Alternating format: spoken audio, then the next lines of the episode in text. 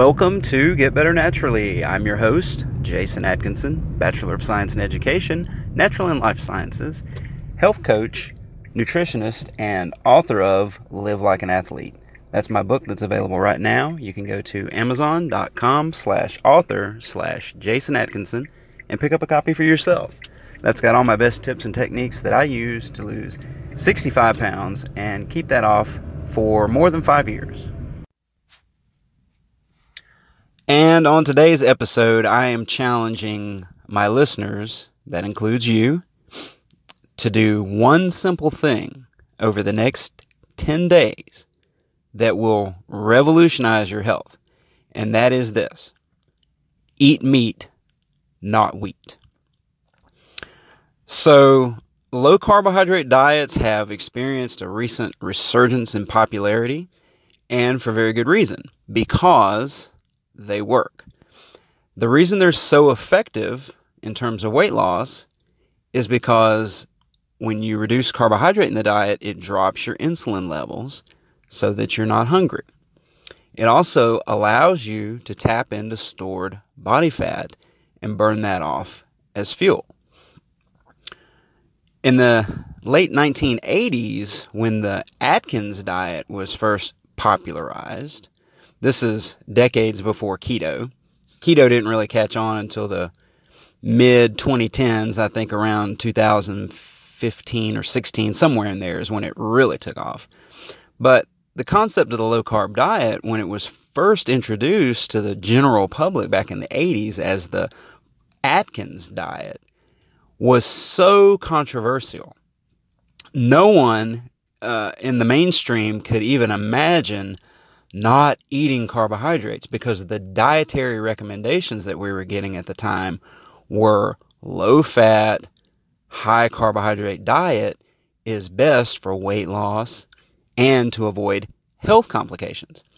We now know, decades later, we now know that those recommendations actually caused the obesity epidemic and the metabolic syndrome that we're experiencing now, which is epidemic numbers of type 2 diabetics, heart disease, uh, the list of diseases goes on and on those were actually caused by the so called low fat recommendations, which were actually very high carbohydrate recommendations. The reason that those guidelines were dictated in the first place was mostly for economic reasons, not through true health studies. If you if you really research this, and there are a number of reputable resources I can name for you or I can direct to you, if you want to email me or contact me by direct message through Facebook or Instagram or comment on a post, call in uh, to the podcast, whatever method you want to use, I'd be happy to share those with you at length. But the bottom line is those recommendations were for economic reasons. So if you're going to feed a large population such as we have in America, you can't do that effectively as uh, a high protein, high nutrient, low refined foods kind of diet. Grains are very cheap and very inexpensive to produce. This goes all the way back to ancient cultures like the Egyptian civilization, for example. The laborers who were, you know, building those massive pyramids, they were fed grains, just something to burn as energy in the body, you know, regardless of the health impacts. And archaeologists agree that particular civilization had very poor bone development, very poor muscle structure, very poor dental health. They had heart disease. They had lots of complications, and we know that because the Egyptians were actually able to preserve bodies through embalming techniques, you know, such as mummification. So we actually have soft tissue that we can study from these ancient cultures and see what the health of the soft tissue of the body was compared to you know previous cultures that were hunter gatherers that thrived on a uh, high protein a meat based diet you know eating eggs and animals, hunter gatherer type people, you know, maybe eating occasional nuts and seeds and even some fruit in season and so forth, um, the health was much better. So, you know, the the carbohydrate foods that we have surrounding us now have not always been available. We haven't always had the luxury of driving through the gro- driving to the grocery store. Not don't drive through the grocery store. Drive to the grocery store and get fresh produce uh, year round from any part of the world. Kiwi fruit, banana, pineapple, you know, tropical fruits that may not even grow where you are. That is a new thing that's going on with this generation that has never happened before. The milling and the processing and the refining of grain foods and the adding of other chemicals and other uh, things to make them taste more delicious, uh, the refining of sugar into uh, fruit sugar, which is fructose, into high fructose corn syrup. There's enough high fructose corn syrup in a 20 ounce serving of a soda or drink that is, you know, 10, 20 times. You would have to eat a five gallon bucket of fruit in order to get the amount of fructose that's found in a single serving of soda. And children now drink that like it's water. I mean, uh, it, it's like so common for people to consume that much energy. And, you know, the, the thing that's really scary about fructose, it has to be metabolized through the liver. So now we're seeing more and more people with fatty liver disease and those kind of complications than we ever have in previous generations.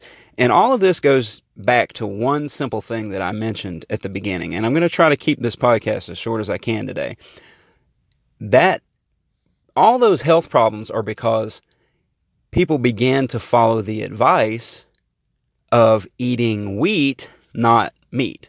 Now, when I say wheat, that extends to all grains rice, corn, oats, etc. Meat can also extend to other high protein, high nutrient animal foods, you know, that have been that have always been part of our diet. So when I say meat, I mean not only red meat, but also chicken, fish, um, eggs, egg whites, some uh, lean dairy, you know, fermented dairy like cottage cheese and yogurt, uh, things like that, that have traditionally been uh, part of the, the human diet. And when it comes to dairy, you have to understand what's been done to dairy. Uh, you know, it's it's not even its original food anymore. Uh, at one time, you know, if you were going to consume dairy, that would either be raw dairy, fresh from the animal, because we didn't have any refrigeration. It would either be that, or it would be preserved as cheese, yogurt, you know, something like that. The idea of pasteurizing milk, homogenizing milk, you know, skimming it, doing all these things to it it turns it into something that's it's not even the same food anymore. So when I say meat, I mean meat, eggs, dairy, high protein animal based foods. When I say wheat, I mean any and all grain, green foods. Now, the other factor is the quality of the fats that you're consuming. Those need to be mostly saturated fats from animal sources, some monounsaturated fats, like those that are found in nuts and seeds, for example, and some low sugar fruit like avocado, for example. Those are monounsaturated fats. The ones to stay away from are polyunsaturated fats. Those come from the so called vegetable oils, which are actually industrial seed oils. Those are going to be things like soy, canola, those type of crops because they're treated with uh, solvents to extract those oils and they just they go rancid and they do terrible things to the human body. It's not part of our natural diet. So what i'm challenging you to do for the next 10 days uh, we've got 10 days left in the month of august. We're going to start a new round of the high protein low carb challenge on september 1st you can go ahead and sign up for this by clicking on the link in the bio wherever you're listening to this you can visit me on Facebook or Instagram at Get Better Naturally. There's a link in the profile there that will get you signed up by email to start getting my regular mailing during next month's challenge. And I will send you a free copy of the shopping guide and meal planner for the high protein, low carb challenge absolutely free if you do that. So for the next 10 days, eliminating grains, any and all grains. Start uh, start with wheat, but if you can completely eliminate all grains from your diet, you will feel so much better. You will experience so much better health. Just think about how the health problem got started. We started eating wheat instead of meat. How are we going to solve that problem? We're going to go back to eating meat and other high protein foods instead of wheat and other junk refined car- carbohydrates. By the way, those extra added carbohydrates in the diet, some of those also come from uh, starchy foods, you know, like potatoes and things like that. If if you're not metabolically healthy enough to process those kind of foods every day, getting them out of your diet is a great idea. You can start by not eating those type of foods in the morning. If you're going to have starchy food like a potato or you know, even a, a half cup of rice or something along those lines, do that later in the day. Do that in the evening. Give your body a chance to tap into stored fat for energy all day long and just have your carbohydrates at the end of the day. Try not to avoid carbs and fats. That's a deadly combination. So, all your refined and processed junk that you may have in your cupboard, like granola bars or, you know, chips, cookies, crackers, etc., etc. All that stuff's not on the menu, you know, for the next 10 days. Ideally, you're going to go lower carbohydrate for the, you know, just practically eliminating all carbohydrates for the next 10 days so that when we start the low carb or the low carb high protein challenge next month, you'll be sensitized to actually start using those carbohydrates if you do them in small quantities at the end of the day, like I'll show you. So go ahead and sign up using the link in the profile. We've got some exciting things that are going to be happening soon with the podcast. We've got some new sponsors that are coming on board. So continue to listen, share a link wherever you hear this, wherever you see the videos. If you, you know, follow me already on Facebook or Instagram, share my post. We got some great things coming up in the near future.